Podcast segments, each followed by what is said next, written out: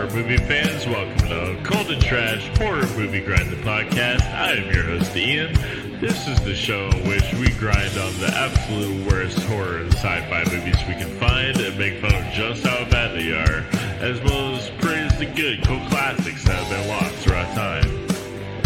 Now get ready because we're about to dive real deep inside of Hollywood's dumpster in search of the good, the so bad it's good, and the fucking ugly.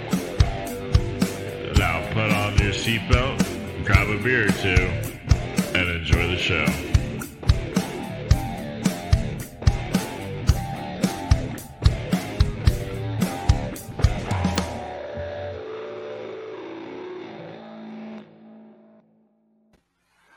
What's up? It's Ian. And uh, yeah, we're doing Spine of Night. Uh, just came out in 2021. Uh, this is actually neither cult or trash. Well, depending on who you ask. Some people hate it, some people love it. I love it. Um, but yeah, so the reason why we're doing it is because a couple reasons. One, it kind of does an homage to some old cult animated films, mostly by Ralph Bakshi. We'll talk about that later. But also, if you watch the previous movies that we've covered on this show, we did Heavy Metal and Heavy Metal 2000. So it's like I mentioned on there that this is like a, a spiritual successor to Heavy Metal. And uh, on on that episode, I had Sloan, and Sloan's back. Welcome back, Sloan. Hello, hello. It's good to be back. Yeah, welcome back. So, uh, yeah, so let's get right into it. Last couple episodes you were on, and we were talking about heavy metal. And w- would you say that this is similar to heavy metal? I definitely agree. Uh, like, definitely the rotoscope style of slow motion Mm. uh, attacks for a lot of different uh, scenarios. You know, it's, I, I've said it each of these three episodes. It, it's got that super jail gore to it, and oh yeah, actually, yeah, actually, sure. uh, the gore to this, I, I'm definitely going to put it out there. A little pun, man. It was psycho gore, man. yeah. That, uh, well, yeah. That, that's a callback to a really old episode we did back in the day, Psycho Gore, man. Uh, but yeah, man, yeah, it's real gory for sure. Um, yeah, and Steven was on. He he's the host of the Deeper and Deeper Adult Swim podcast because I I'd say that this is also like heavy metal. I miss him already. Yeah, he unfortunately he, he's not with us anymore. Oh, Um, he didn't die or anything. He just couldn't make it. Uh, but uh, anyway, we, we got a few other people here. Um, we're filling in the gaps. Uh, somebody who I'm gonna guess probably did not enjoy this movie, just because I I know him. That's how he is. Uh, Johnny Blackburn is here. Uh, from I don't give a flick podcast. Oh man, you're just so sure of yourself, so sure that I just hated the crap out of this, huh? Oh, So what's up? Not much, man. Thanks for having me back. Always, uh, always, always a pleasure. Yeah, yeah, Uh, absolutely. good to see you, Johnny. Yeah, you too, Tommy. You too. Okay, Tom so- Thompson, baby. I, I love, I love that reference to Rocky Five, man. Every single time. I just, I just, lo- I just, I love seeing that nickname. I'm just like, yes, Tommy Gunn. He's a horrible person, but he's an awesome character. Uh, Gen- generally an homage to my grandfather as well. And so oh, okay, right on. Yeah, uh. You know, all, all the all- listeners are probably like, he keeps calling him Sloan, but his name says Tommy Gun Thompson. So I don't get that. So I guess we finally got the answer. Now we know. Now we know. So That's promo- why you have me on. I, I, I you know, I, I let people in on the secrets of the show. Uh, yeah. You know, you need a, you need a, a historian. You know, a, uh, uh, what, what do they, what do they call their historians in, in Wh- Spine of Night? yeah, yeah, he, Oh, yeah, scholars. Yeah, scholars. Yeah, um, yeah. If you go by this movie, we can see that like that's a bad idea. Only death will follow. Yes, is. Uh, I mean, hon- honestly, man, I, I was as shocked as you're about to be. I loved it. I, I thought it was awesome. I, I awesome. fucking, I was actually texting Jacob a little bit ago because I just finished it like half an hour ago. Um, Oh, okay. and we were talking, we were just talking about, it. and I was, I was telling him, I was like, dude, I fucking miss rotoscoping animation. Okay, I- it- cool, it's, cool. It's my I, I I grew up on you know I grew up on you know the Last Unicorn, a lot of the classic Disney movies. Um, I mean, hell, dude, that you know in Star Wars, you know they use rotoscoping Mhm. for the lightsabers. You know, I mean, it, it was so Yeah. prevalent back then. Okay, cool. it still is today, but uh, I, I, you can't that's tell, what that's know? where I was unsure of. Like you, you like because a lot of people like the animation is very old school. I love and it. it is Yeah. very like it doesn't really like hold up because this is all like Sure. animation from like the 60s and the 70s Right. and yeah. like now is it, it kind of doesn't really hold up so i was They- wondering they- where you felt yeah, about that I mean, along I- I- with the uh the i guess the story Yeah. Um eh, definitely with they, they still have rotoscoping today. Um uh, the th- the thing with it is like so in Guardians of the Galaxy they used it heavily in fact, but it's it's evolved so much in the last 30 40 years that you can barely tell anymore. yeah Um you could tell in old school movies like Roger Rabbit and um oh damn what was the one with Brad Pitt? It They had the really oh uh, yeah yeah Um, yeah Cool World, thank you. Yeah, yeah, yeah. cool Whi- which was Yeah. directed by ralph bakshi which this is definitely a very huge homage to Yeah, I, I, I bet. Yeah, it would make sense. Um, it just it, it made me feel very nostalgic, even though it was made, you know, Uh-huh. it came out last year. It, made- Absolutely. it just made me very nostalgic for my childhood. You know, I love that. The story was it was solid, man. It, it really was. I oh love. you like that okay yeah, I love when they they add origin stories into the existing storyline and they jump between different eras of time. oh okay cool I find that to be really interesting. Um, yeah, so, that's what I loved about this. Yeah. Uh, we'll we'll get more into that. I have a couple more guests coming in. You you mentioned one Jacob, and and that that's this guy right oh here. damn it! Here he is. Yeah, Can't here. escape him. Can't escape him. Always fucking Ugh. on my tail. You stalking me too? Jesus, man, come on. You got a girlfriend, don't you? You know, give her Yeah, some love. yeah. You know, I, I mean, I love how like nobody talk, knows what you're talking about. Yeah, he's If- just if- always ripping into me. It's like, oh, look at her, like inside jokes. Her, her, her, her. Love you. um, so for a little bit of backstory, so Johnny has a podcast. I don't give a flick, which I've been on many times, many times. and uh, also so has Jacob here. So um, Unfortunately, yeah so like the three of us have like we we, we nerd out on a bunch of films on on uh, johnny's podcast so uh jacob you have a podcast of your own jacob Rhys versus evil which is like horror movies and stuff right Yeah, yeah. Uh, so uh, we specifically tackle like a movie each episode, one specific movie um, that we kind of just choose at random. Um, only time we've ever like done anything in like uh, sequential order is like Halloween or Nightmare on Elm Street during you know holidays or anything like that. But like last week we talked about the new Scream. And then most of the time we'll Okay. also talk uh, like first 30, 40 minutes or so. We'll kind of just like shoot the stuff and like just talk about uh, anything horror related movies books video games so like the last episode we talked heavily about like elden ring and stuff like that which i'm i mean also like watching um spine of night i felt so much like dark souls slash elden ring influence in there Yeah. yeah, and yeah, definitely. yeah sure. and, and berserk and stuff like that um which on. which like kind of with johnny like i'm surprised johnny loved it because you he and i usually hate every like we're always polar opposites whatever i love he hates whatever he loves that's I'm not like, true. why I, I, I feel A lot of things, kind of the same of way with him So Yeah, we're actually doing a surprise podcast. Let's call Johnny out. That's what it's Yep. called. Yep. Like everybody, I've been lying for the last three years. So you Johnny's know, on blast. Johnny. full of shit with johnny blackburn Johnny B. But, um, uh, but yeah i loved it i loved spine of night so i'm excited to Awesome, talk man. about it Awesome. And then we have uh, one one final guest. He is also new to the show, but not new to the channel, Infamous Horror. Uh, we have AJ here, who um, Hey, everybody. well, welcome to the show, man. Thanks for having me tonight, Ian. Looking forward to it. Hell yeah, and uh, yeah. So, like I said, you uh, you you also have a show on Infamous Horror, and actually, you- you've been on Infamous Horror way, much longer than I have. Yeah, I've been a part of Infamous Horror since maybe 2018 now. Damn. I- okay. Yeah. And I got reviews from hell on Infamous Horrors along with Infamous interviews, where I do interviews with uh, celebrities that I can get, which has been pretty fun the past few years. Yeah, I've seen a few of them myself. That yeah, you get you get a pretty good uh assortment of of people on there, and, and also you have a new show on Infamous Horror as well. Uh, some like reviews, Yeah, that's reviews like this one, but like newer movies, not the cult ones. Yeah. Were newer releases on that one. Yeah. Yeah. So for anybody who's not aware, what what like have you reviewed and what are you looking forward to review in the future? Well, I think the latest episode we reviewed uh, Morbius, and the new episode we're going to be doing is Monstrous, which stars Christina Ricci in a 1950s style throwback, which is Huh. kind of cool how they did it.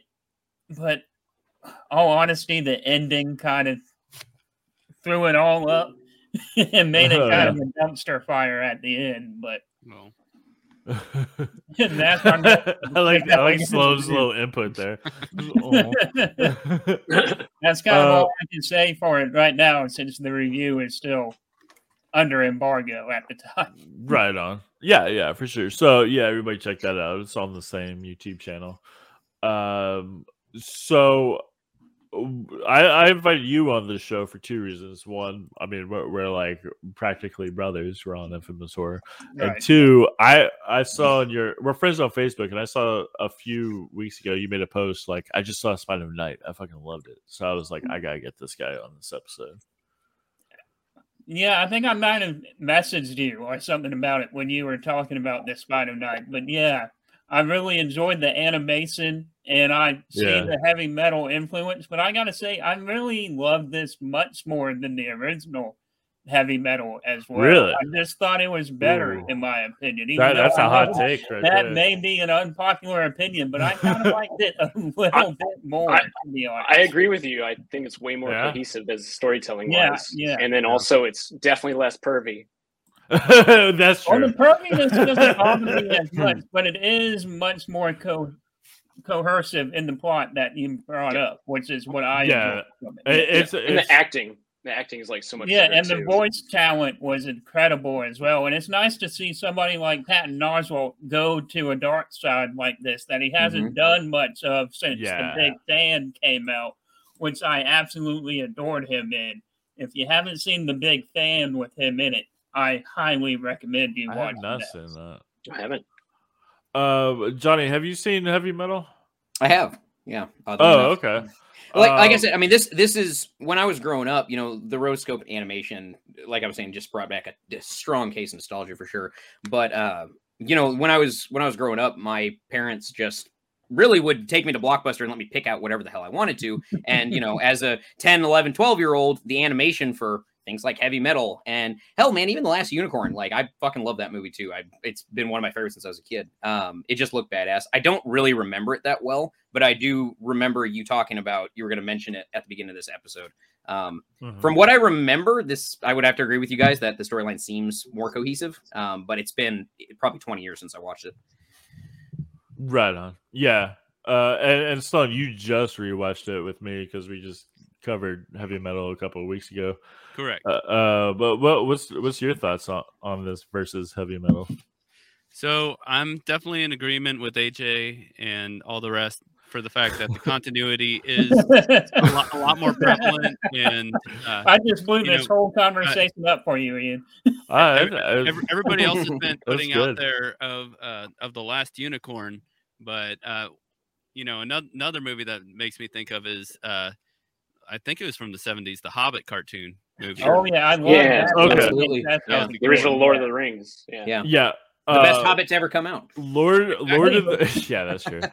Uh, yeah, the old Lord of the Rings Peter Jackson. was Yeah. um, I, I'm I'm gonna sound like a broken record here. The old Lord of the Rings was directed by Ralph Bakshi, who who this is of course uh, homage, Homage to. to. Yeah. Um yeah. Uh well we'll So I definitely guess get we into can take, that in a minute. Uh, but- start taking shots each time we hear this that name out through this podcast tonight. Yeah, for real. um, but uh, real quick before we get into that, let's play the trailer, which is right here.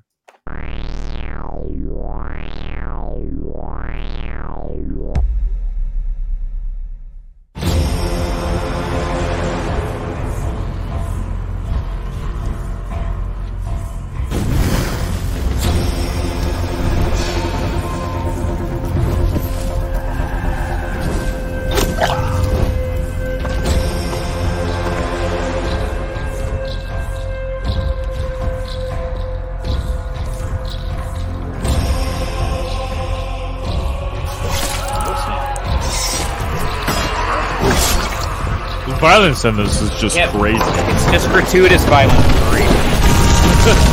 I mean, it's literally like you saw a butter a, a butter knife just slicing through a hot chick butter man. Like, like And I just it. I've done it. bones, like no regard for bones at all.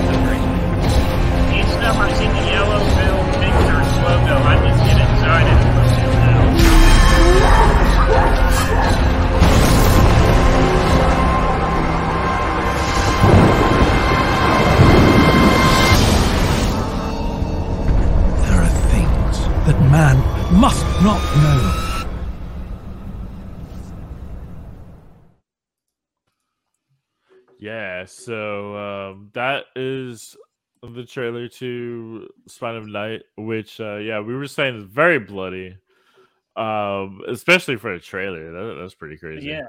Almost like a red band trailer, I would assume. Eh, Oh, yeah. I don't think it is. I th- I think it's uh Slo- what are you holding up there, Sloan? So I, w- I went and played a show out in Denton, Texas yesterday, and uh, this is something that a kid ended up drawing, and it made me think of the Spine of Night with all the eyes coming out of him. You can Yeah, see can't cool. that? the face right here, and he's got the eyes all poking out everywhere. That's pretty impressive. That how old was the kid? He was probably like 22.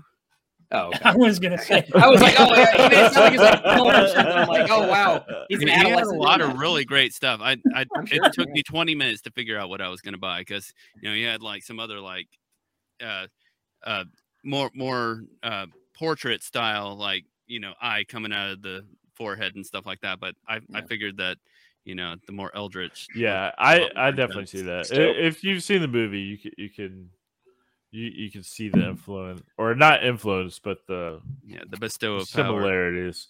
But uh, yeah, something we mentioned earlier was Patton Oswalt. He he's a uh, a s- a voice actor who I I loved in this movie.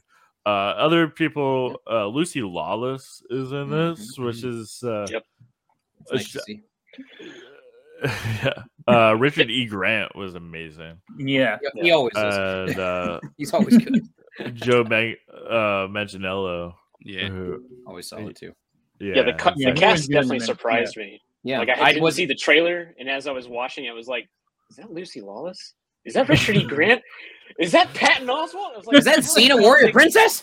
Oh, Yeah, Yeah, yeah, Holy for real. cast. But Patton Oswalt really stuck out. unmistakable. Yeah, yeah. Because you don't ever see him do. You never see him do serious dramatic roles, especially like an Yeah. evil antagonist. Like it never mm. happens. I mean, maybe he has in the past. I don't Yeah, know. But, but- he's always. but at the same time, the character he was playing, like he just played like this like man child Yeah. who was just like he, he was just like oh just bring me more wine so like you know just like Just it's just somebody you just want to like fucking bully so bad. But- reminds me of uh, his days of Aqua Teen Hunger Force, where he's like, the dude, "My dad totally owns a dealership."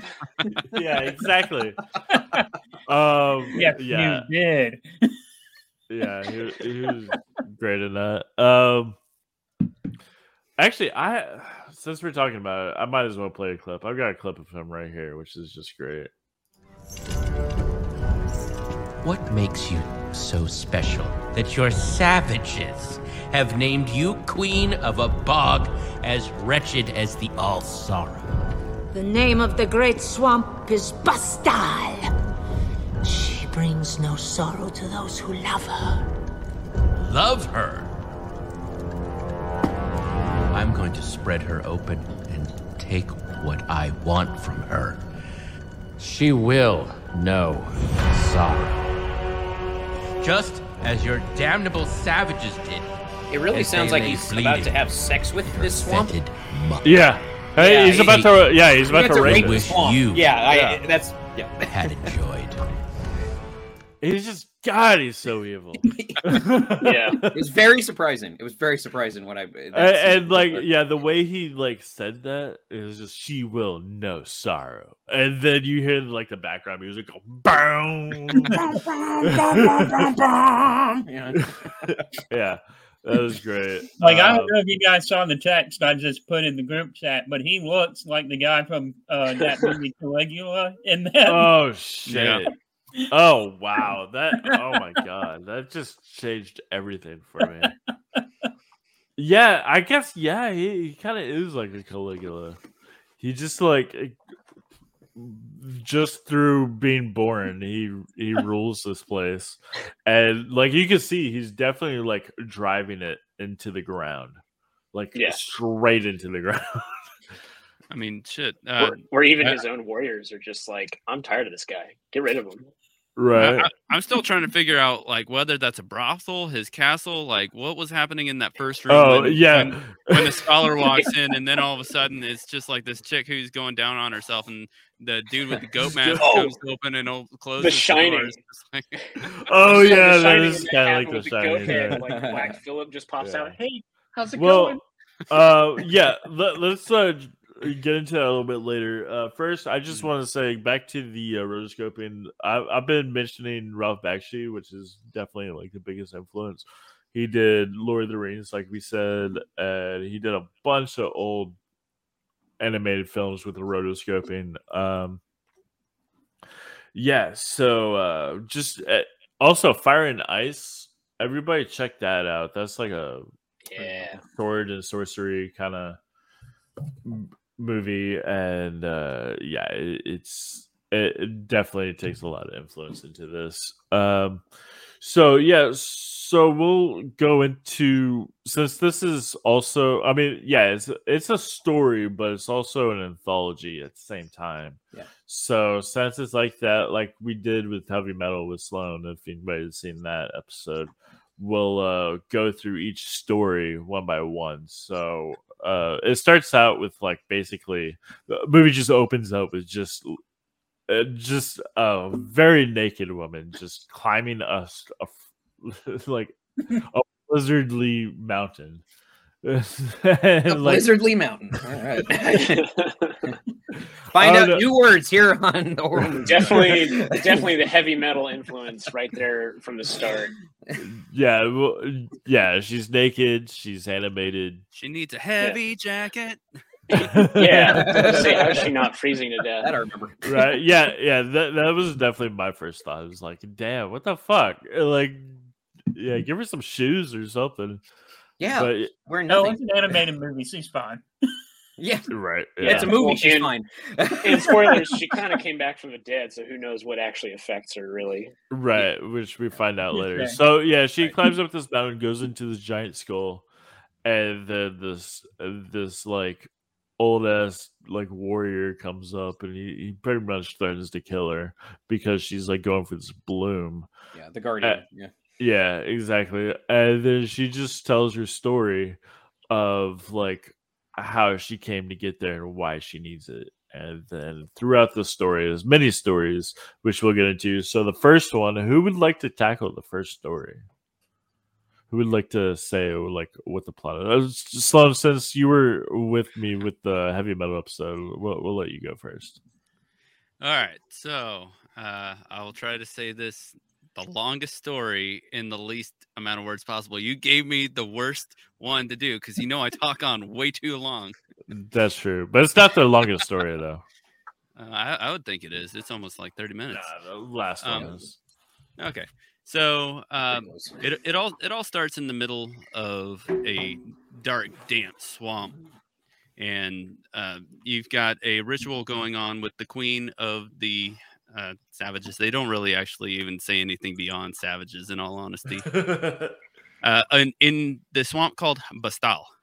Okay, I, I will give that that name. And so uh, there is a ritual going on to where uh, everybody's chanting around the fire, and uh, the priestess uh, Tzod, that's uh, done by Lucy Lawless. Uh, she has this giant ornery uh, necklace or vest, pretty much, of the blooms that are. Uh, I guess we'll get into it more later, but they are uh, essence of the gods uh, from like the tangent of between God and humanity, and so uh, she's able to uh, utilize these to do many different things throughout her endeavors through this chapter. But it starts with uh, being able to, I guess, show people through the fire uh, the natural aspects of life. But while they're trying to witness that, uh, all of the people get attacked and everybody's getting arrows through the throats, cut in half, spliced down the middle. And that that was that was brutal. That was a very early on violence, and that was. it's not a good day. I, I love how like the guy gets like shot with an arrow and he takes it out and just stabs another guy in the face.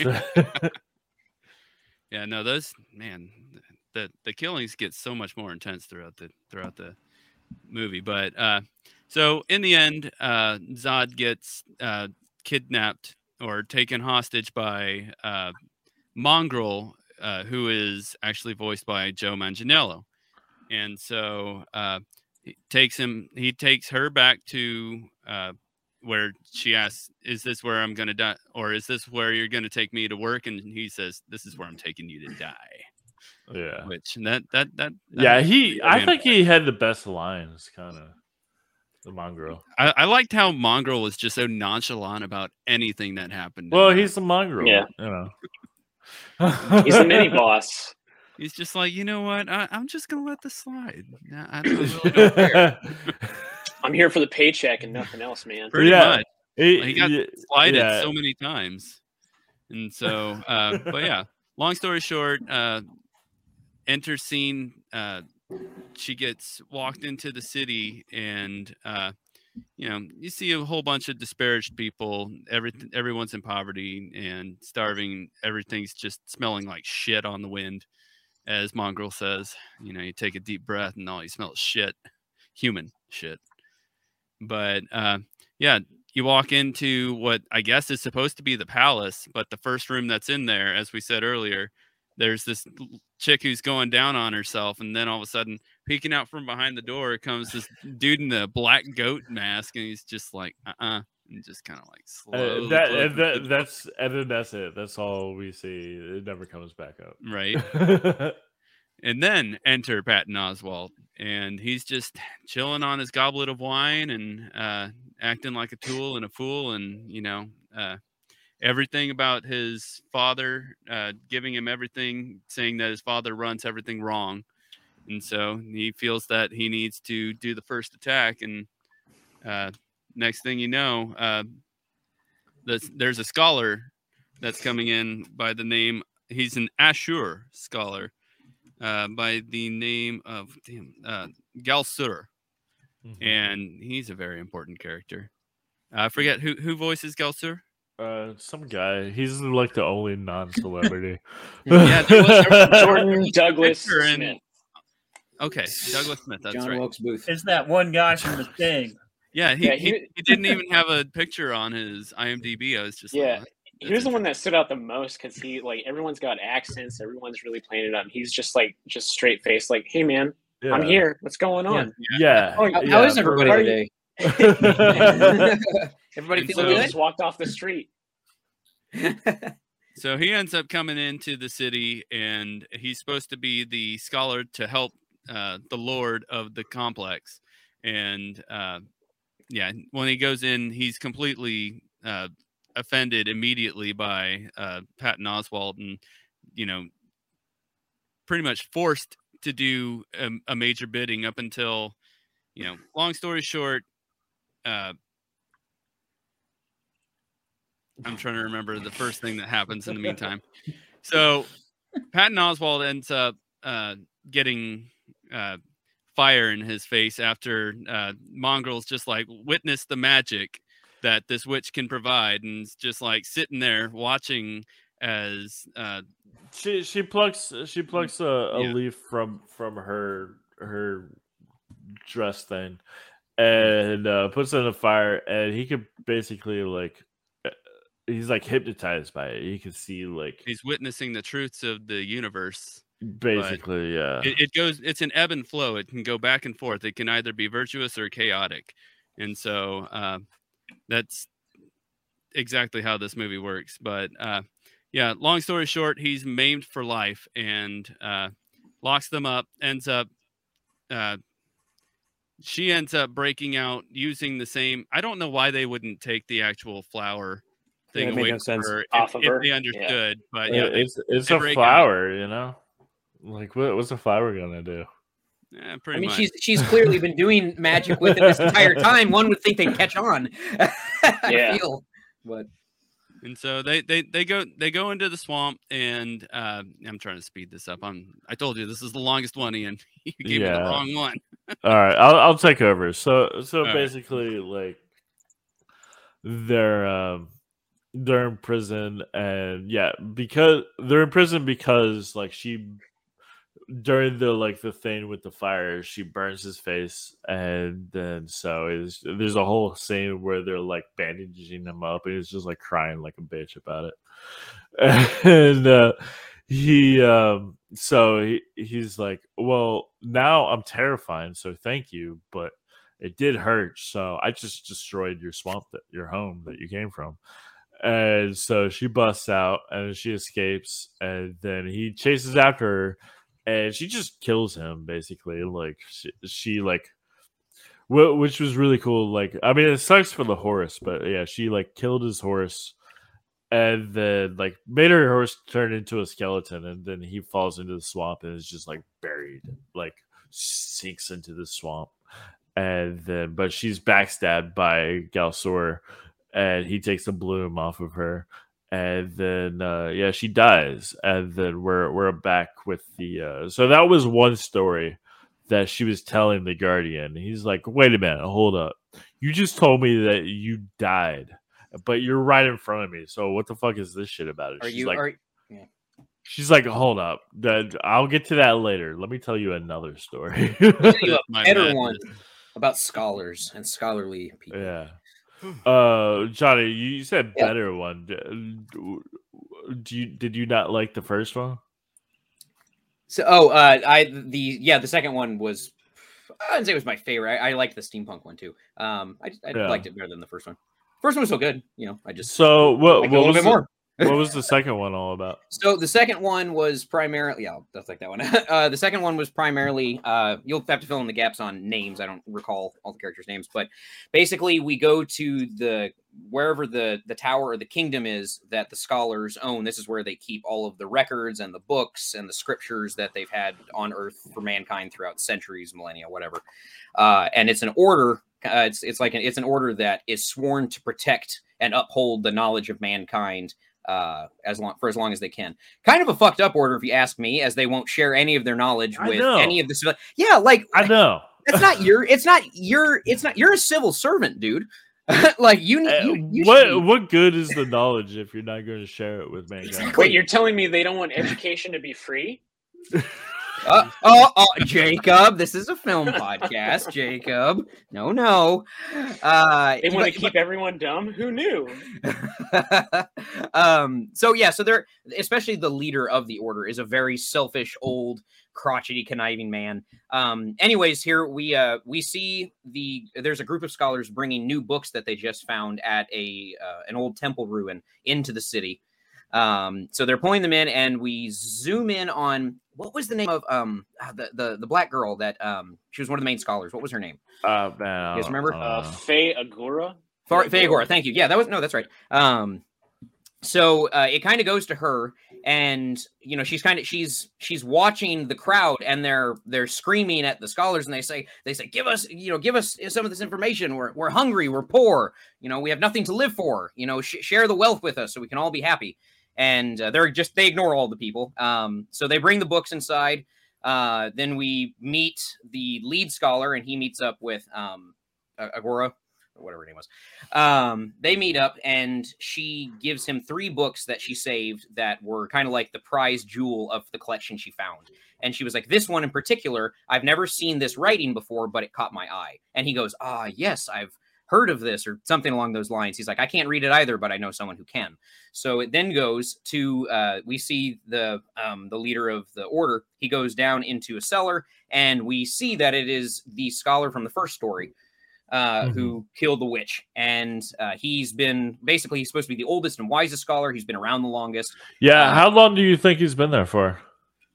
I thought good they said like better part of a century. century or something. Yeah, because you, you saw the castles change um, as uh, as we went into this story as it got further in the future. So it had to be a fair amount of time. Yeah, Yeah, it, yeah. it's Yeah. that which I I love by the way. I love how like each story is like jumping So, through time. uh, yeah, Yeah, that was that was cool. The attention to detail, man. I, and that's the thing. And people don't realize, you know, I talk Ian, you and I, we talk about production designers and artistic Mm-hmm. direction and stuff all the time.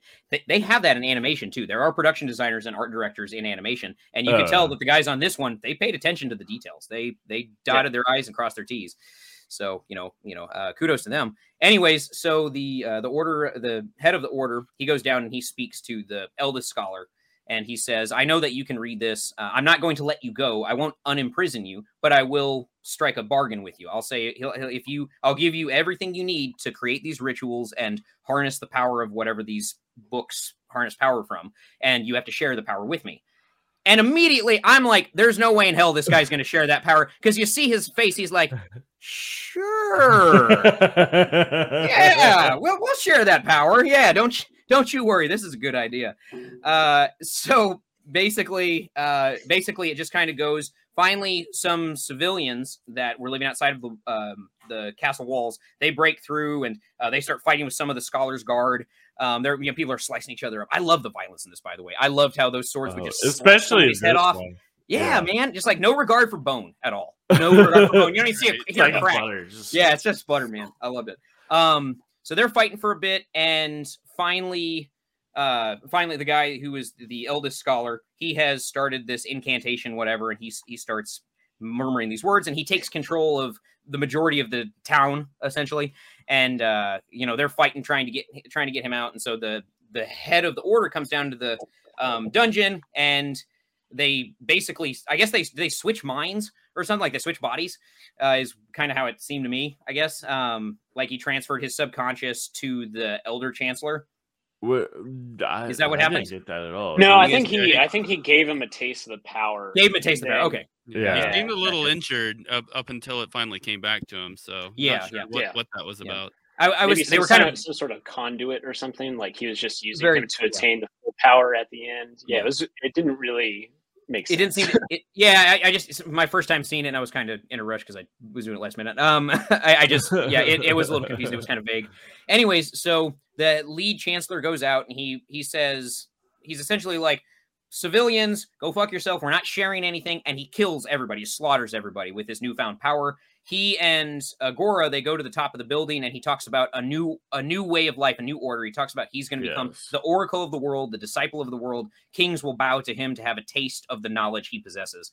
And uh, then uh, I, I guess the guy who was the eldest scholar, he awakens Yeah, finally. He was knocked out. Yeah, and he Eye in the create. sky. Yeah, he casts some kind of spell, and it basically lights the lead, uh, uh, the lead of the order on fire, and he jumps off the top of the building and plummets to his death. Which is Um, unfortunate because I like that guy as a villain. Like, Yeah, Yeah, yeah, he's a villain. Yeah, for a villain, yeah. So but uh, it's just it's just the end of that story. I do want to put it out there that uh, when when he was taken over by the uh, the special power, uh, I felt he looked a lot like Gary Busey. Okay, I guess that, I thought more Nick Nolte, but you know, I'll have to pay, I'll have to rewatch that scene and, and yeah. check it out. Um.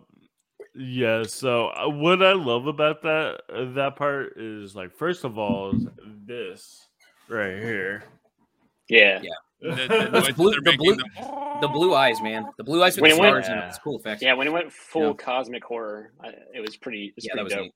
Yeah, that was pretty dope. The eye opening yeah, on his He- he's just it's like, Yeah. reading. He's reading the scripter, this or the script, and is just like making people fight each other, and then all Yeah. of their blood just collectively just like comes to him, and then like turns like becomes like an egg, like kind of flower thing. Yeah.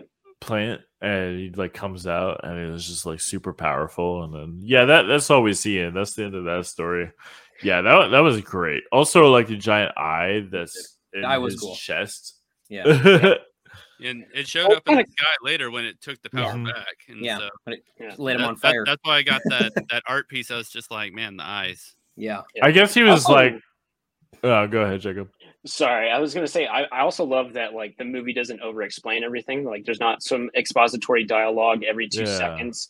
Like it wants you to just sort of like think things through. Like this is a century later.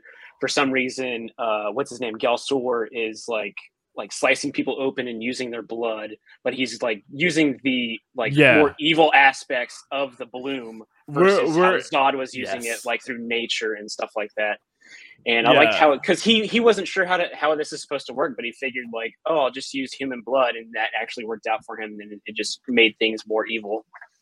yeah, just over the years, he he just like kind of made his own way, which Yeah. was just like when we're first introduced to him, he's like a good guy. He, he- like he protects her. He's all about the the pantheon and Yeah. everything. is following the rules and everything. And then by now we see him, and I mean he's been like just in prison Rotting. for who knows how long. and Yeah, they don't really like, say. so uh yeah, so like anybody, it, it would probably just like just turn to like s- blood sacrifices and shit. You Yeah. see his teeth are splitting at, at certain points, and it's just like, especially when when he's making the pact with the uh, uh, with the chancellor, he's just like, oh yes, and it's just like everything shrivel. so so one problem i did have with it because Tzod was able to you know like bust the chains in the first story this one he's tied down with chains too but he doesn't know how to like like bust out of them himself I I like- think he just doesn't know how to use the bloom. But he's like- using I, I mean true but he was using it in like very strange ways maybe he needed that book to actually go through and- Yeah. Because what that that powder segment didn't work until after Yeah. uh, he had gotten the book and read read passages, and so true true Yeah, uh, yeah, they they just come from like different schools, and they're using the Yeah. bloom for like like the bloom is just all powerful, but you just Mhm. need to know how to use it. Yeah the sacred texts as it were Yeah, it's the conduit or the Yeah. uh, what, what what is the word for for a certain item that you need? Um, yeah a conduit sounds A about conduit right. that conduit, I mean, conduit we'll go with would that. I was, I was I was looking for a different word, but it's it's good. and Uh, uh, I, I would say that like he becomes more powerful once he understands like how to Yeah. use it. And, and once he gives his power away and then just like takes it all back yeah, that that's way more than she was using it for. Which she was like like little spells like fireballs and stuff, and just like just showing. I mean, it, it was it was definitely she had more spiritual things. Like she was showing people like the. I, I guess the rules of the universe and everything. Yeah. You know, the secrets. one was very everything. Jedi, one was very Sith. Like one was Yeah. able it to, you seemed know, like that. Yeah. use the use the power like sparingly, but don't over abuse it. While he's just like, I'm going to use all of it. yeah, and it mine, works. it's It works power. so well for him too. Yeah.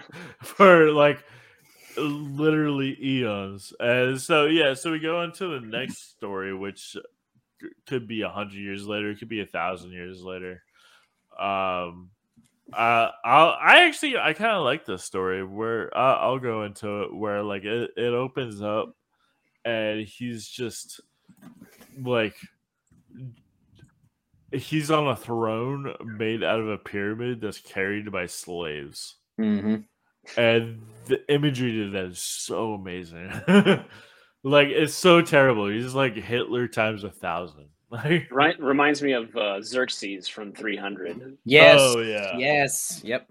exactly. Yes, and he even Uh, calls himself Emperor God at one point. So right. Yeah, yeah. He he's just like I mean he has the powers. Literally, his powers come from the gods, Yep. which we find out later. But um, yeah, he's just all powerful. So he just goes up against this this city that is opposing him, and he just knocks it down, just like with ease, like it was nothing. And then we just we see two people, just uh, a couple, just a couple young people that they're just trying to survive afterwards. And, and what I like about this is it shows the horrors of war. Is like so we see like not only do people just die, but the people who survive are just helpless and they're, they're just like scrounging around like rats basically. They're just like where, can we find food? And uh, but they're in love so they're just like trying to like survive together which i really liked. I, i've heard some other reviews of this movie saying that this is a lot of people's least favorite part and it might be my least favorite part, but I'd hate it. I, I would Um, agree. It's just that the sad part is it's like so short compared to all the others. You don't really get much time with these two characters and these two That's lovers. true. And they're just like they're taken out kind of immediately. And it's like, well, I thought y'all were gonna build up to that, but they're just there and gone already. Yeah, but it, I mean, it, it it delivers the message it's trying to sell, Yeah. which is just like even after war, like people still suffer. Yeah. and and it's just like these people are just uh and, but they find the bloom and they set it on fire and then they're just like trip balls basically So technically, there was a third character that survived for a moment uh, to allow the bloom to come down, and he had the one chance to make the God King bleed Mm, and or the God. Emperor bleed. fucked it up Yep. And he had one job all he got was the flower. Yeah and whi- which every- is cool Leonidas all over Lines again. at the wall and shoots. Damn. Yeah, well, my my second viewing of this, like, yeah, I saw that he like shoots him, it, it like clips his shoulder, and a little like flower comes no off. You just look up. and I was like, oh, okay, I see. But yeah, they they just like yeah, they're just tripping. Like basically, the bloom is like DMT in a way. Uh, they they just like see all the secrets of the universe, and they're they're just chilling. I mean, like seems to have a different effect on other people depend depending on like who the people are who come across it. Like these are just like two like innocent people who are in love, and so they just like they, they just fall more in love, I guess. Yeah, it reminds me of the family in uh, Two Towers when Saruman's uh, orcs are invading the villages, and that mom puts her two kids on the horse that make it all the way to Rohan. Ah. Yeah. Yep. It reminds me of that a lot. It is, this is definitely very Tolkien esque.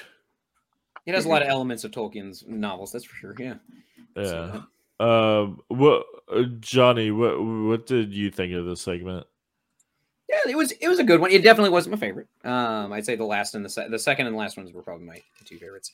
Um, yeah, I, I agree with you. You know, I, I appreciated the imagery with uh, all the slaves carrying him and stuff. I was also part of me like this is my ADD mind too. I'm like, what's the diet for those guys? What's their how how, how how how far do they have to walk each day? When do they get a break? I mean, I know they're slaves, but do they like rotate people because they are still humans, and so you can you can only run them into the ground for so long. You know, Oh, yeah, you just yeah, they're them. being whipped too. Once Yeah. once one's dead, they just they just throw another one in there under. Yeah, I feel like you'd want to have Maybe the bloom gives them them, strength, but not the strength to like. Ghal-Sur doesn't care. Because who, how heavy what how heavy was that? That had to be heavy as too? shit. Exactly, like it's pure stone. You know, like I I can't imagine. You know, That's um, great. yeah, yeah.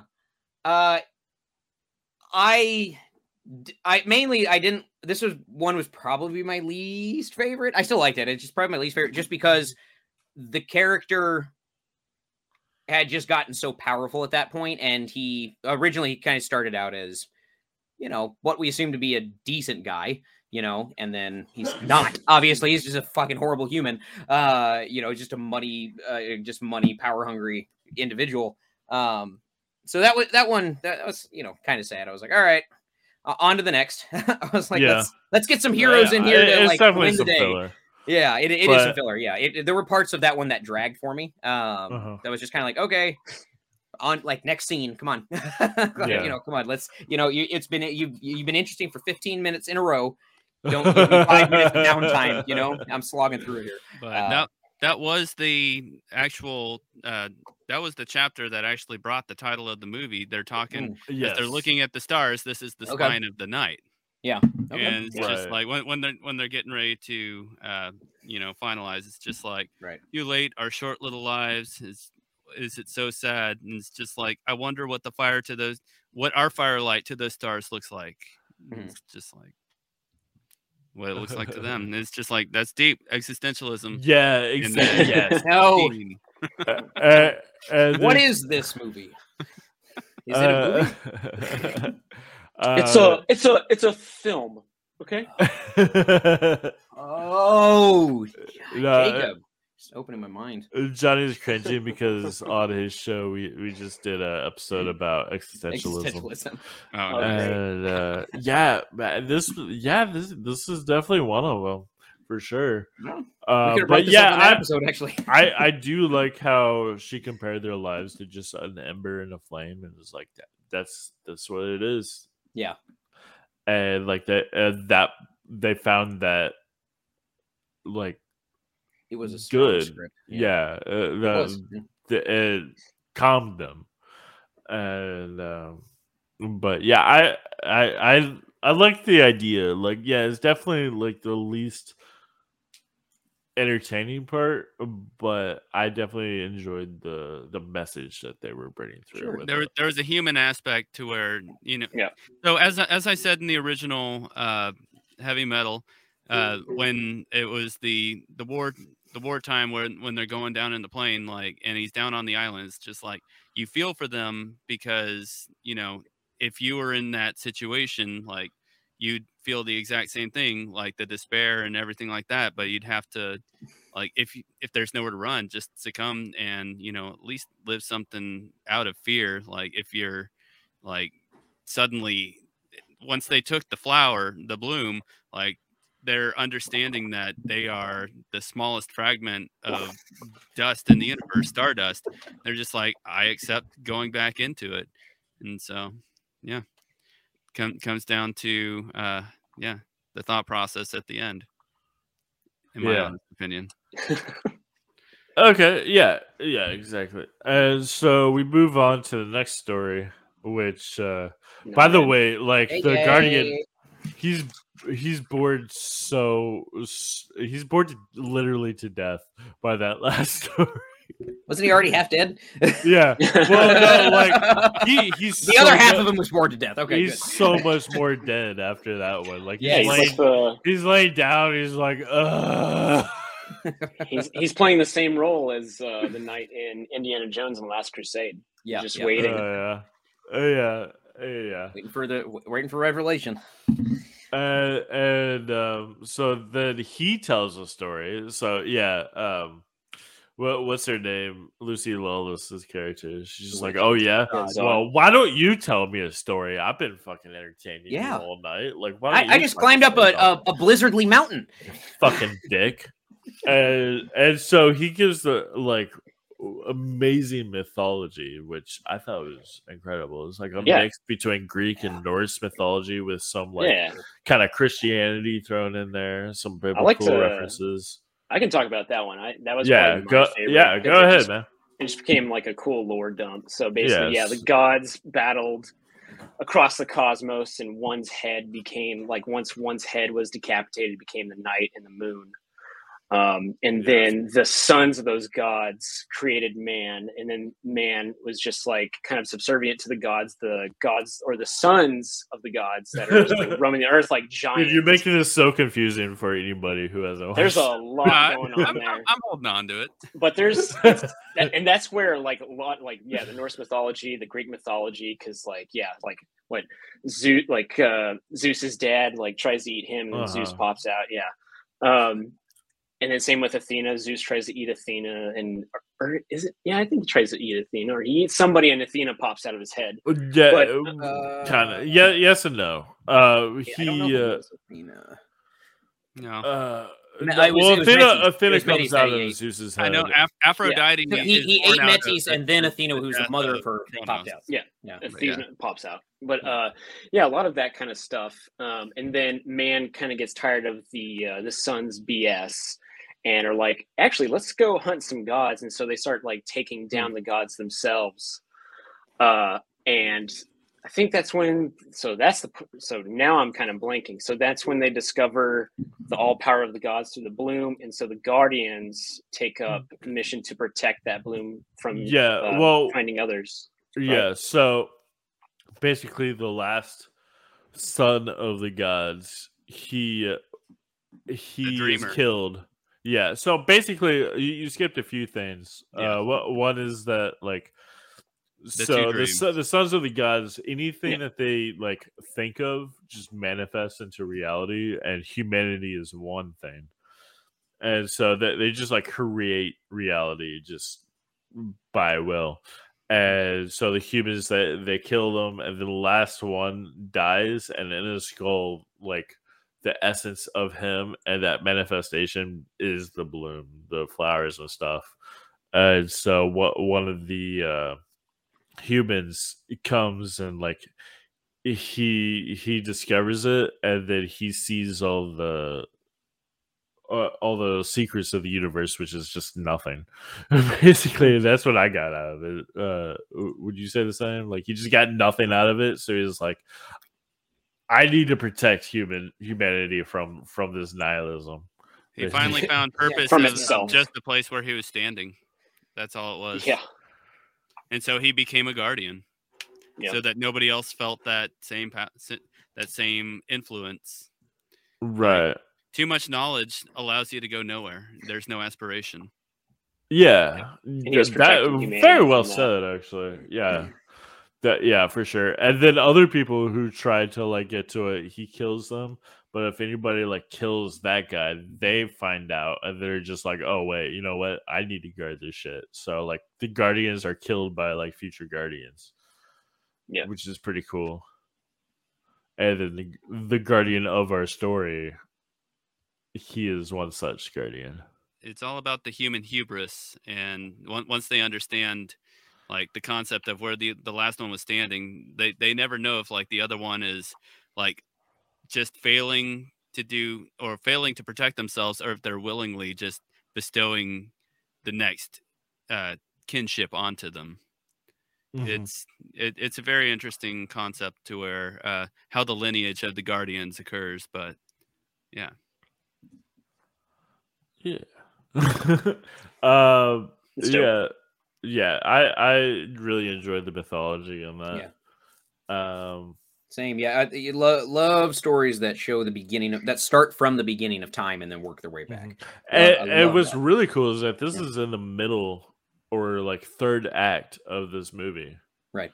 Like we, we find this out like after all this shit. So it's it's not like at the beginning of time this happened and then all these other things. It's like it throws you into the story and you see the important stuff and then they're like oh by the way here's how all this shit started and the Yeah. origin the bloom and all that stuff uh, and more of the guardian's mindset too how he thinks and why he is the way he Mhm. is and why he wants to keep the bloom from corrupting humanity to an extent but he realizes like oh shit actually part of part of why humanity is fucked up is because they don't have knowledge Yeah, which is uh, like very interesting. Uh, It's so opposite of so many other stories. It's usually like stories like this are like people fight and kill others for knowledge, and then this is like to keep us ignorant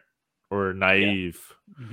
Uh, like that's a good thing. Like we need to not know everything Mm-hmm. Which Yeah. is interesting. It's unique.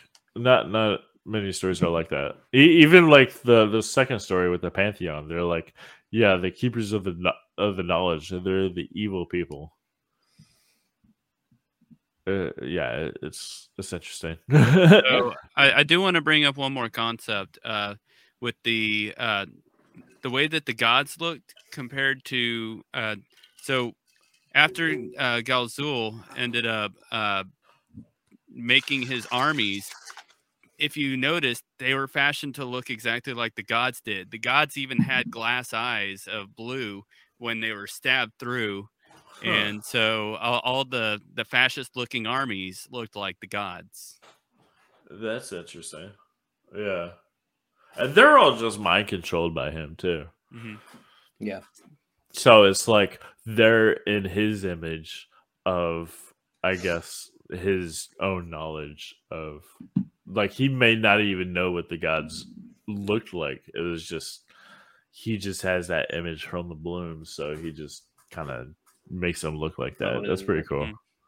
Yeah, that was one of the major things I noticed. Like when uh, the spear went through uh, the goggle of one of the sleeping uh, sleeping gods, it, it shattered. I was just like, oh, Uh, that makes a lot more sense. Yeah. Uh, yeah, yeah, true. Yeah. Not now that you bring that up, like yeah.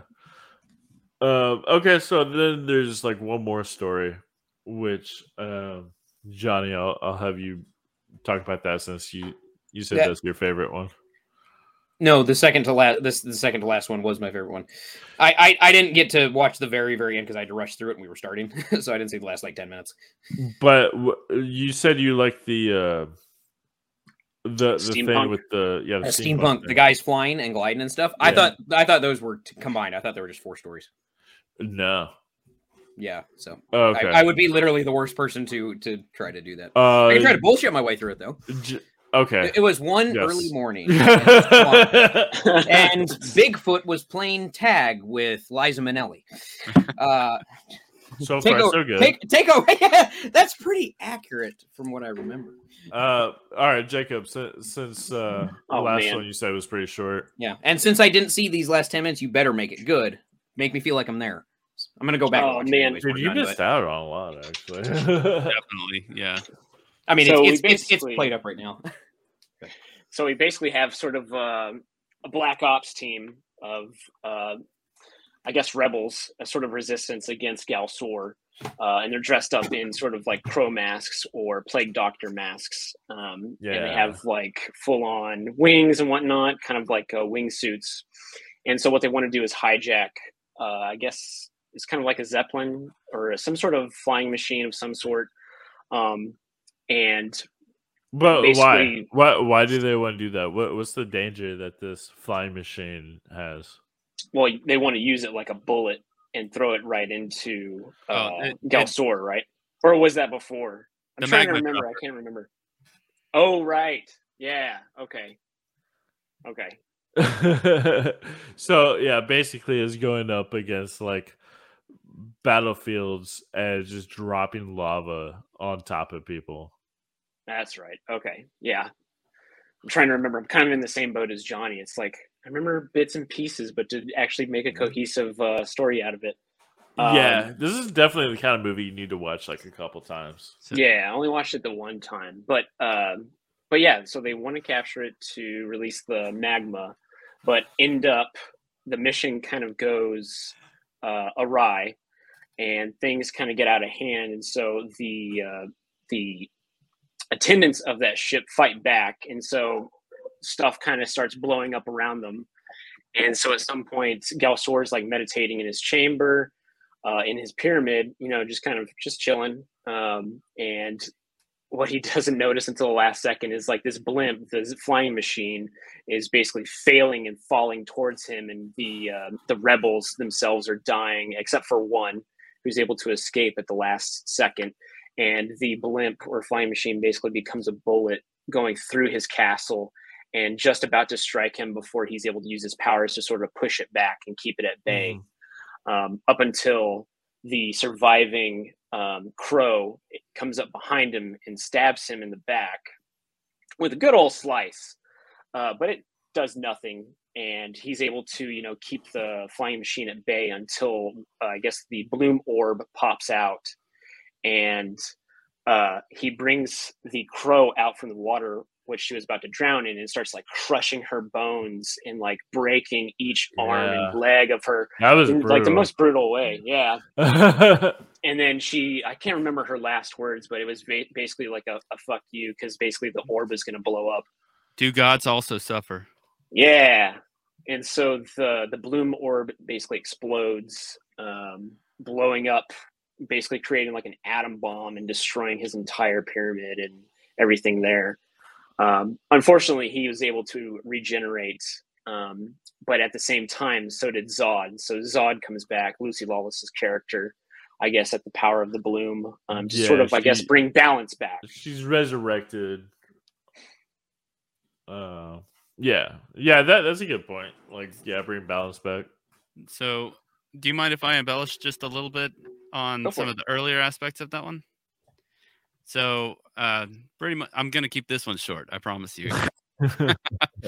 so, this one's pretty much about uh, three assassin friends that have uh, Birdman wings uh, with the steampunk, uh, you know, uh, what is it? Uh, sickness doctor. What what what are those? The Plague bird- doctors. plague doctors. And so, uh, yeah, once they see uh, the despair upon their city and all the magma getting dropped on everybody, uh, they decide to take it upon themselves to, whereas Jacob said, uh, they uh, commandeer uh, the Zeppelin style magma dropper, get on the inside, make a hefty fight, and unintentionally accidentally kill each other all over the place. Yeah, yeah, they all die. yeah, one one of the greatest uh you know tragedies i've ever seen in anything in my life it's just like what's going on over there what's going on over there magma wave yeah, yeah. Somebody like a whole bunch of lava just like splashes on the guy, and he just Yeah. like just eh, he Gruesome just death. melts. that that was fucked up. And th- Well, they so- also messed up by not even by being non-lethal to begin with. Like they take out the Well, pilot with just a staff. He beat him up and then he kills the next Oh, two guys shit, by yeah. impaling Yeah. them impaling them through the face and it's like why didn't you do that you you are Yeah, the one that the ruined pilot? this Yeah, so yeah Mistakes, that- man. They, they they blamed him for being the peaceful one, but he, he's peaceful to one person and then impales the next guy through the head, and it's like okay. Reminds me of, uh, and then it basically turns into the ending of Stephen King's Running Man, where he just like takes the ship and just like throws it into the the TV tower or whatever from Yeah. the book. so yeah, it completely destroys his army and resurrects Tzod, and then she just is back to the very beginning again, and she just like goes back up to the mountain and she tells a story, and then the guardian's just like, "Oh, somebody approaches," and he dies.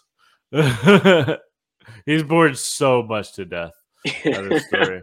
She may Uh, have time put has on armor at that point. That way, she at least has some kind of jacket. yeah, he was like, Uh, "You have chosen wisely." so yeah, so now she's fighting Ghal-Sur again, and they're just like, so she resurrects like all the dead guardians Yeah. that have been there before, and so which is just amazing. There's nothing, nothing in any story better than us raising a skeleton army to fight somebody. Like that is the best. um, and so they like rip him in half, and she just takes his heart and just fucking destroys it. Yeah, it's pretty cool. And like his skull goes into the cosmos. It's Yeah. the spine of night. You can see his spine. It, it's it's it's the uh, uh, she clashes his heart against the immensity of the night. Yeah. That Which she, uh, she makes she makes a quote about the immensity of the night as she holds it up. mhm. But that's what I got. Clash the heart. Uh, yeah, that, that's in that story, which it seems I've, I've I want to say that it kind of feels rushed, but like this, this took seven years to make. Dang. Mhm. uh, yeah, I I just want to see more. Like I I think that each story could be like its own like full length film. Like this could have been an amazing trilogy or like quad trilogy. Well, I mean, we're, we're, we're talking about Tolkien stuff, so like, yeah, Yeah. totally could have made trilogies or more out of it. Yeah, absolutely. It- Johnny, it- you, you missed the end of the movie and you just missed the end of us Well, talking about it. It's the queued movie. up right now. I'm gonna watch it when we're done. like I was we like, we I'll go just smoke a finished cigarette, now's a good time. it. Yeah, but it's all it's it's but like like Tommy's point and stuff like it's all cyclical because like her skull dissolves into the night sky just as the first gods Oh. did to create the night sky. right. Mhm. Yeah. So Uh huh. Um. Now. Um. Yeah. So basically, I that's that's pretty much the only thing I have to say is I just want more of it. Like. Yeah. Yeah, it- just- To say to Johnny, my, my favorite part in the ending was when Littlefoot got the tree star. Hey man. do I do love I do love good I do love a good uh land before time. All right, and uh, yeah, so that that is the spine of night. Um, so let's go on to the the uh, prompt segment of the show, where uh, basically like pitch a story you'd like to see animated by the team that did Spine of Night, like the whole rotoscope thing, like a story that exists or a story that you come up with. Does anybody have one? Yeah, I'll jump in first. Um, I actually had just recently, when I was on my trip last year, I had gotten really into um, the What If Marvel series on Disney, where they took a lot of alternate storylines, and uh, once again, Yeah. the animation on that. Um, that didn't seem to be rotoscope necessarily, but then again, it's, it's evolved so much over the last thirty years. I could be wrong. Um, anyways, so basically, what my thought was was to take all of Quentin Tarantino's storylines and do alternative endings for all of his movies and try to connect them into one cyclical story. Um, I I what, didn't get to the point of how I would connect all of them, but They're was like, already connected. that in some fan theories they are yes very true um so i wanted to take it from that from the what if um a page from their book and kind of do a bunch of alternates uh, alternate storylines basically the reason being is because i felt like the movies that would be handled by this team would have to have that gratuitous violence and the strong script um and just any tarantino movie fits that bill so that's my idea sure. All right, cool. Um, anybody else? I can go. one, There you go. Yeah, uh, probably my biggest one would be Legend of Zelda. Like if you did this in the old school style of the first few Legend of Zelda games, where you have like old school Ganondorf, uh, Zelda's or Link's original garb, and then like Zelda's original form and stuff like that. I think uh, the rotoscope and the animation be perfect for it, especially like a lot of these backgrounds that they used, like a lot of the map paintings. Um, obviously, you couldn't do like the crazy gratuitous violence, but I think it's also perfect to sort of emulate the early uh, 90s, late 80s feel of Zelda at the time because you had like the cartoon and stuff, but that cartoon is trash. And then you had like the, uh, oh gosh, it wasn't the, I forgot the the other games that everyone always makes fun of. Was like the "Excuse me, princess." Um, so it'd be cool to see that. My other idea was Berserk, but I feel like the team behind Castlevania can make an even better Berserk, and obviously Definitely. that show uses so much like uses so many scenes directly from Berserk. Like I would love to see Berserk in this style as well, but I'd rather have that done by the Castlevania team. But switch it.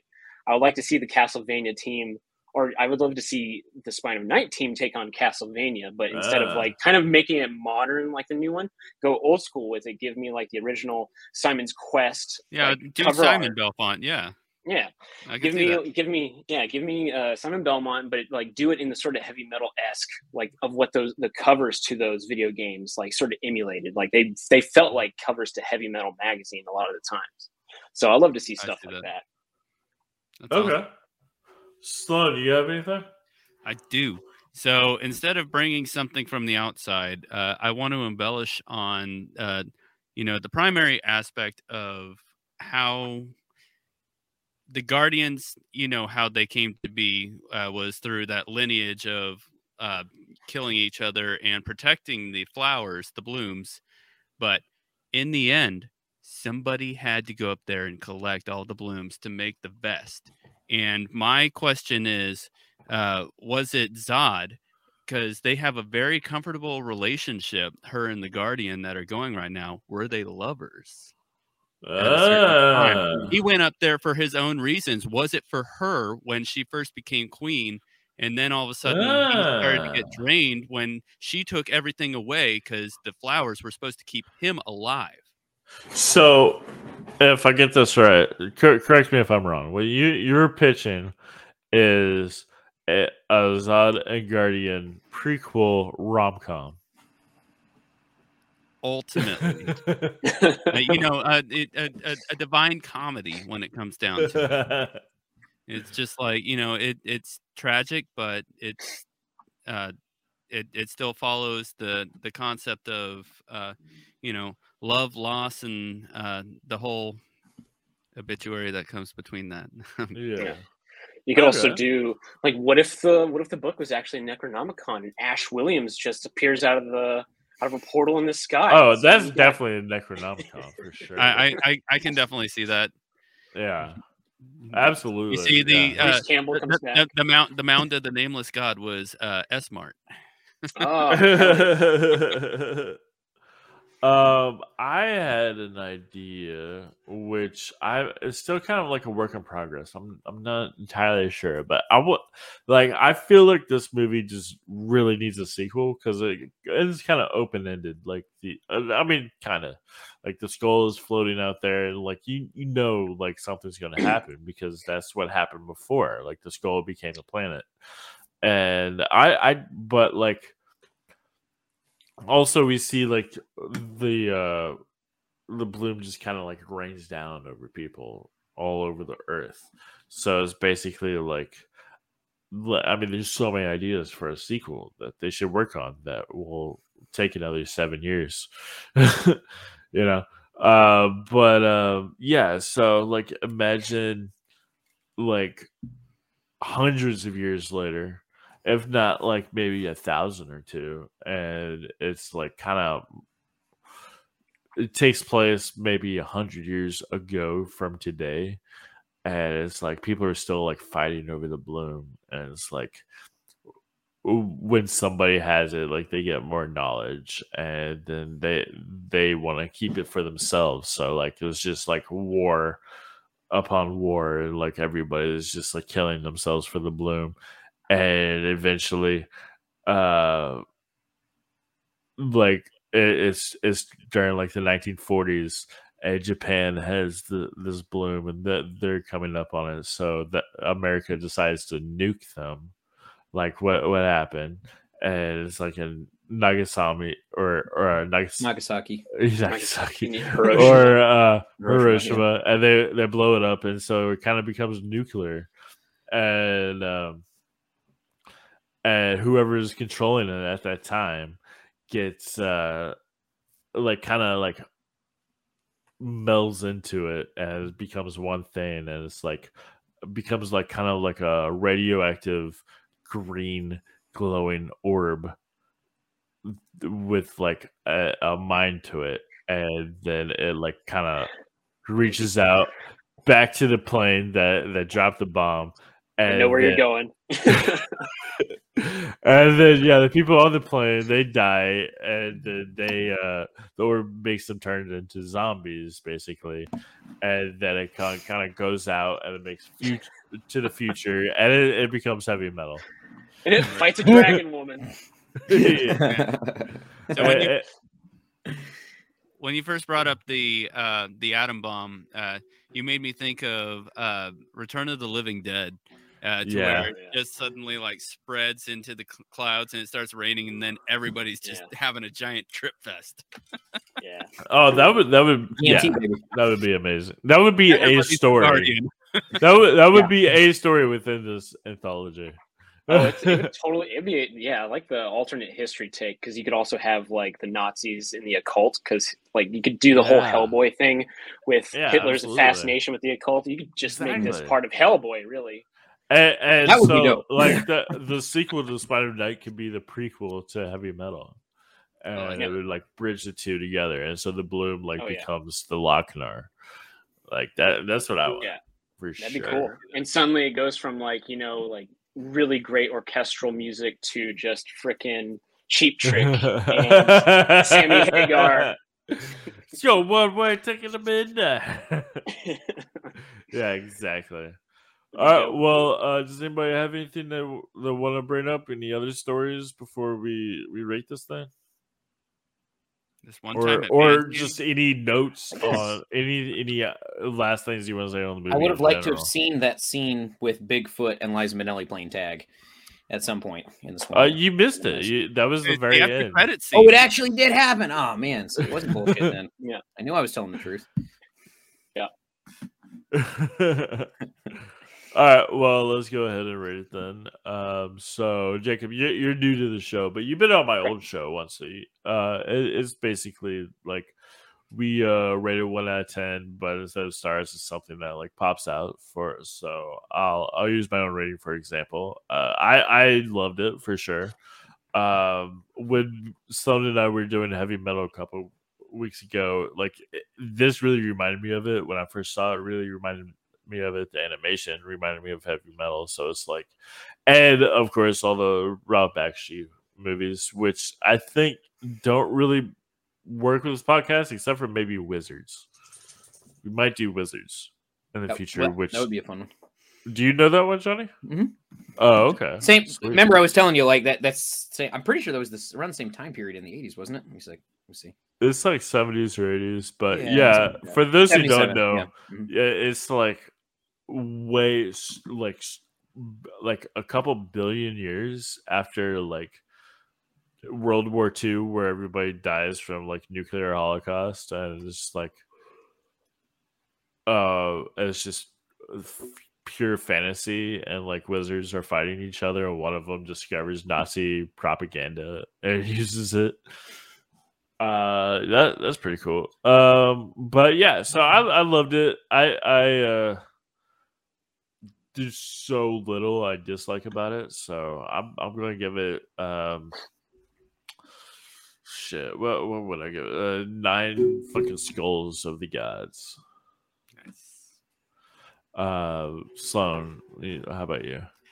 So I am going to bring up one piece from uh, the second chapter that we did not bring up was that um, so when the scholars had taken over everything, uh, the town was disparaged, and the reason that everybody attacked was because uh, the king, uh, who was mongrel after everything was left to him, ended up dying. But mongrel was a eunuch, and so he couldn't have children. And uh, you know, they say that he went playing That's around. right. behi- Yeah. They went playing around behind the mountain. The crazy they- guy was telling her the story. Yeah. and yeah, the the the blind dude. But so um, I just wanted to bring that up there about uh, eunuch mongrel. But uh, you know, long story short, the anthologies uh, they're they're very well knit. I like the fact that they uh, interweave, and um, I really I agree with uh, Ian. I really don't have many downsides to this, even though this the slowest one some folks can have a problem with, but as I said before, it's very human. It's gonna make you feel the most vulnerable for that aspect. Like, you know, if if you've ever been under the influence, you're just sitting there chilling. It's just like whatever's happening, it's happening, man. that that's uh that was pretty deep philosophically speaking but uh yeah uh down the line uh you know good should generally conquer over evil uh, but there's always a balance between light and darkness chaos and virtue. It's a perfect yin and yang. And so i like how this uh movie uh you know brought us full circle uh believing that uh the guy who brought chaos was actually virtuous but you know totally twisted us inside out and we were we were we were saved. There was salvation. And so long story short uh, i'm going to go ahead and uh, well uh, with the way that it was all filmed uh, definitely love it way better than uh, heavy metal the original oh i'm sorry. I do like it more than heavy metal the original. I love it 2000 more than 2000 yeah. Yeah. And so, uh, with all that said, I'm going to go ahead and give it uh, eight out of 10 uh, eunuchs who play behind the mountain. all right. Cool cool uh johnny how about you Man, you know, I have to say that I was pleasantly surprised by this. Um, you know, I, I I didn't really know what to expect going in. I didn't watch the trailer ahead of time. I didn't read any synopsis or oh, you anything. just went in blind Yeah, I mean, you, you had told me about it, and I was I was like, okay. I mean, I don't know anything about it, but I'll check it out. No, I I I genuinely thoroughly enjoyed it. nice. Um, trying to think any like any critiques that I have. I don't really have many in this one. Honestly, I thought they they cast they casted it well. It's rare that you see an animated feature that has such a strong script, and not even just the continuity of all. Trying to twist that many storylines together is is it was a stroke of genius. Honestly, it's not easy. Like coming from somebody that does write their own scripts, not features necessarily, but even doing a ten to twenty minute short, you know, it, it's difficult. Like the amount of rewrites you have to go through. I can't imagine taking all of mm-hmm. these separate stories that could be their own series, really, and then putting them all into 90 minutes and being able to get the full the full amount out of it. Um, I know I still got about 15 minutes left to watch, but from what I see and what y'all were saying, like, yeah, I'm sure they they rounded it out nicely. Um, God, you know, soundtrack was great. I love the production design for an animated film. I rarely say that I enjoy it, but I don't. I'll have to go back and look to see who it was, and, but I, I I did like it. Um, yeah, I, I can't. I don't know, man. I can't think of anything negative about it. It's weird. I know that's me. I always have a bunch. Uh, it was good. It I, was I like how, how you're solid. stressing You're like, damn Yeah. it, I can't find anything. Well, I that's don't like I feel like that's my Damn it. that's my niche on your show. I'm the guy that comes in. I like I blast everything y'all love, but I I loved it too. I give it uh nine times that I I genuinely wish that I had seen Bigfoot and Liza Minnelli playing tag. all right, but- all right, all right, cool, cool. Nine out of ten though, man. I, I really liked it. Awesome, man. I'm, I'm glad to hear that. Hey, Jacob, whoa, uh, what's your thoughts? Yeah, I'm kind of in the same boat as Johnny. I was pleasantly surprised by it. Um, like you, you told me to watch it, and I, I had also a recommendation from another friend from Rhys on my podcast to Oh, check okay. it out without, Yeah. but he didn't give like a synopsis of it. He was just like, yeah, if you like rotoscope stuff like Lord of the Rings or uh, heavy metal, you should watch it. And I was like, okay, yeah, I, I'll, I'll check it out. And then when I started watching it, and yeah, and discovering like, oh man, this animation still looks amazing. Rotoscoping is still one of the coolest forms of animation there is, just as much as stop motion. Yeah. Um, but then like, yeah, the cast. As soon as like I would just, I like was like, that's Lucy Lawless, and then yeah, Richard E. Grant. And I was like, how in the hell did they get this cast? Like, that's my biggest question. Is like where because I feel like Lucy Lawless is very particular with like her projects too She's not Um, anymore. and uh, but yeah, it's it's hard to come up with anything negative because yeah, all the matte paintings, the backgrounds are amazing. Like even Mhm. every single like minute detail in uh, especially explosions and stuff is really good, and in the Yeah. gore, like you can see every single like tiny piece of anatomy if they want you to see it. Otherwise, Yeah, like, and then true. also this the steady. Uh, the steady increase of gore too, because the movie like starts off kind of small with like arrows going through necks, but then at some point you're ripping people in half, guts are flying out. all the way down. Uh, yeah, and they're literally Yeah. crushing a person and watching their bones snap out of their And arms don't and forget the stuff like that. dicks. Lots of dicks. Oh, yeah. Lots of dicks and Yeah, tits. I mean, Well, And yeah, vaginas. Plus, plus there's, there's dicks, and Lots it's not of- pervy. There's not much of a male gaze, Mm-mm. but it does fail the Bechdel test. Uh, but Does it? the yeah, I don't remember two so? women on screen talking at the same time, except for maybe the crows. But yeah, there's like only one woman on screen at a time. It feels like. Yeah, you're right. Yeah. Okay. You're right. Um, you're right. It does fail that test. yeah but uh but no i i, I thoroughly enjoyed it because i'm like i'm kind of like i want to give it a nine but i also want to give it an eight there's like there is something missing and i can't really nail it on its head i don't know if it's because i want it to be longer and i kind of want more out of it I could have taken that- it for 30 minutes. Yeah, exactly. yeah and i think Yeah. that's the thing is i kind of could wish be I like had a more. series. yeah I, I gave it an you eight for that same reason that you did, Mm. or same reason that you did, uh, just because uh, with that prompt that I gave, I wanted to know more. Like, where did Yeah. she get the best and all, all the continuity Yeah. there? So did Yeah, you guys what did, sort of was there a particular story that you guys felt you wanted to hear more about? Like is that kind of why you All give it of an. Just the Well, primary. yeah. yeah like Ghal-Sur, like his turn like Mhm. why did he, like why Yeah, why his true. turn i can understand him wanting to take the power but you never get sort of you never get any inkling of him wanting that power until he Right. actually does make the turn and then him being imprisoned for like a century it kind of makes sense for the scholars to be like oh we we got to lock this guy up he's got some like godlike powers Inquisitor. we can't have that yeah yeah. uh, But no, they they lock him up for or the guy who does it does Uh, it for for, par- his parking own violations. reasons. Yeah. No, it's for it's uh, he like he does it for his own personal reasons. He's like you Yeah. you were some use to me, so I'm gonna keep you locked up so I can benefit from your power. yeah yeah and Mhm. but we we don't know like the extent of how he showed him because he they did say it was like a century right so like that would mean he's been he's been alive for a hundred years and at what point did he meet that inquisitor or what's his name Yeah. prophet of doom i think is i think that guy's name is literally prophet of doom um and like why why would he lock him up for personal reasons outside of just like you know just wanting to take that Mhm. power for himself really uh but yeah, Yeah. i mean that's that's like the only downside is i kind of just wish there was more so i want to give Definitely. it like uh, there, there's eight. definitely like one or two two episodes that could have really cleared up Yeah. that like 50 year time frame. 50 Yeah, it, it would be better if it was like a ten episode miniseries. hmm yeah so i would definitely give it eight xenas out of ten All right, right on. in honor of lucy Lawless i thought about going like but i would actually catch that yeah, right. Yeah, it's an old show. I like how we uh we were talking about Ash a bit ago, and of course she was in Ash versus the Evil Dead too. So, Yeah. yeah. That's Yeah. why. That's why it's surprising to me, like the Sci-fi, project yeah. she chooses, because like she was an Agents of Shield for like two episodes. I thought she was going to be a major part, and she's dead immediately. And I was like, "What are you doing? This is Lucy freaking Lawless."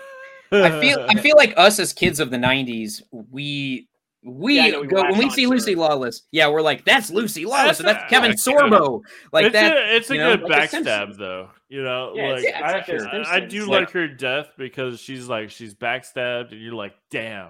Now this guy who I liked is now like, fuck that guy.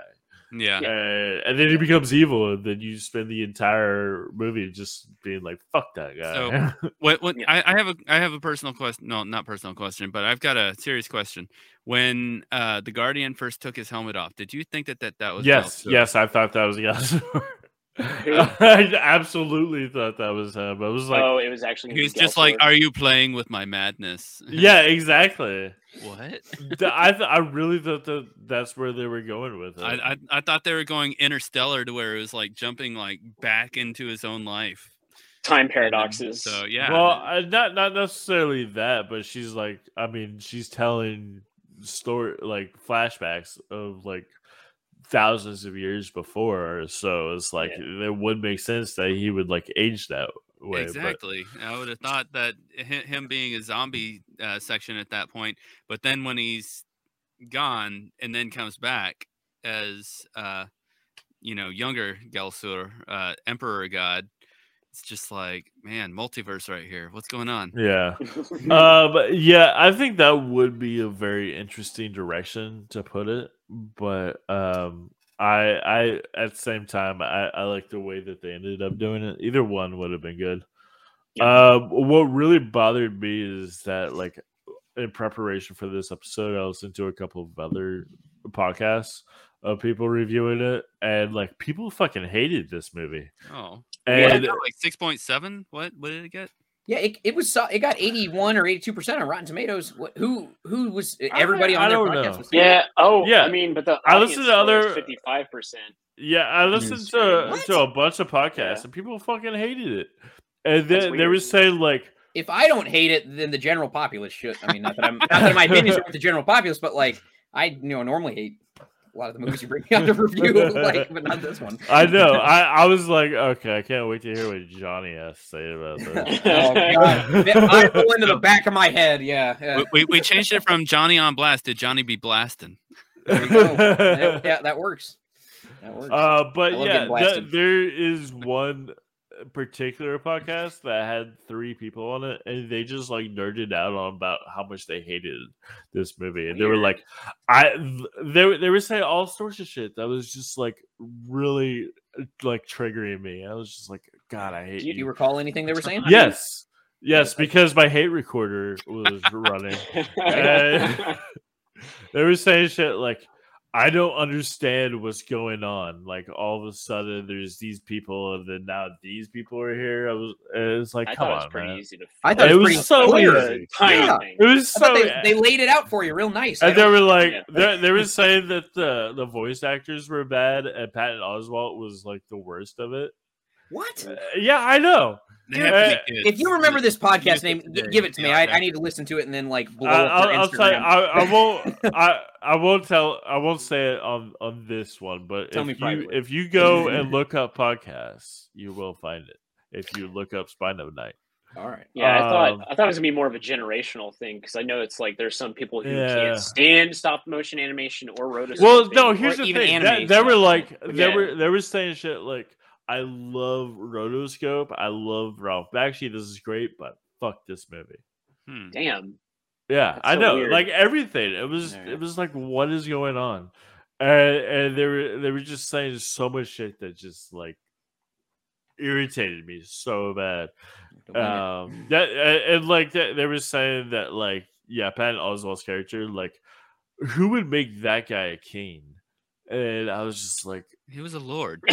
Yeah, it wasn't a king, no, know. dumbass. Like, know. maybe if you paid attention to the, Yeah. Also- the rankings of To quote I mean, Monty Python, you don't that, vote too. for kings.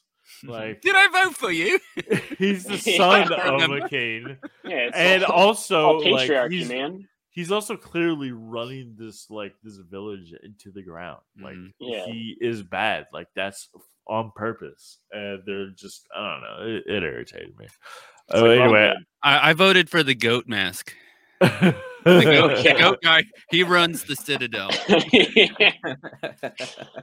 uh, but anyway, It's just a background so- demon pu- puppet master. that, that's it for for this episode. Now I'll do a, a clip to next week's episode, which uh, Johnny and Jacob, you, you both agreed you'll be on. We'll be Yeah, I'm down for it. So uh, here, here's a clip. He's too nice. I won't do it. Holy shit, Jude what Law can I looks do young. to make your lunch more pleasant? yeah, right. I found this in my soup, and I'm very upset.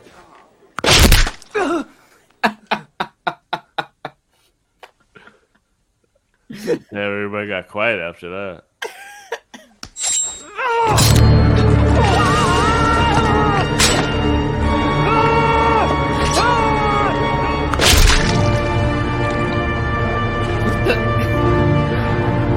Like a bone gun.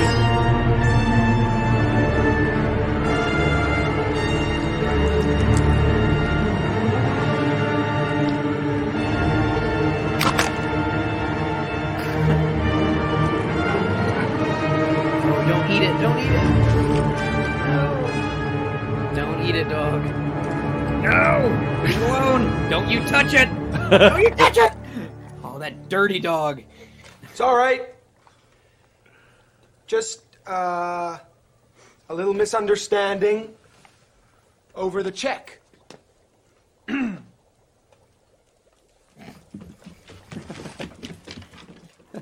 This, is- this is Pay no now. attention and enjoy your meal.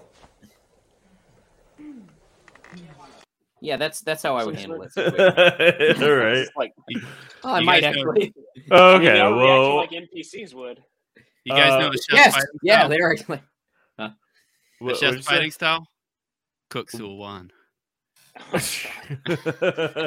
Oh, so that is eXistenZ, which we'll be doing, um, which is David Cronenberg film. It's about my the God. future of no more virtual reality.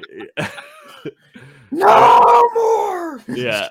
I mean, the the name of the movie is eXistenZ, so you can imagine it's With a existential. C, because it's edgy. It's edgy. Yeah. So look forward to that next week. Did, did Uh, anybody, when they saw the title, did anybody think that uh, Xzibit was going to be in this movie? I I totally did. I was like, is Xzibit going to be in this? Probably not, but made me think of it. Well, no, because it starts with an E. Uh, if it was Mm. X at the beginning, right? right. existence, then maybe. But no, I think it's 'cause they instead made the it X is- really it is large. existence. Yeah, it's spelled it's spelled weird. Yeah. Lowercase e, capital X, I, S, T, and capital Z. But that that'll do it for this episode of, of Cult and Trash Horror Movie Grind. Th- thanks everybody for joining me, Johnny and Sloan for coming back, and Jacob. That thanks for uh, joining for this one. And we lost Yeah, AJ. We, we we never mentioned it, but we, we lost him a long time ago. Sorry, we love you, AJ. We love you. yeah, and uh, Jacob yeah, doesn't know. so yeah, Jacob does. He's. I mean, I only just met him. How can you fall in love with somebody you only just met? Love at first sight, Jacob. That's how I felt about you when we first locked eyes. Oh, I, s- I just wanted to blow to my brains out whenever You you, just said keep that. fucking ripping my heart out and stomping all over it, man. Fuck you. But Johnny, you have no heart. I, The- the- true, this point. is why I, I brought you all two together. soulless. and uh, look forward to the bonus content of more of that. So there you go. So take it easy, everybody.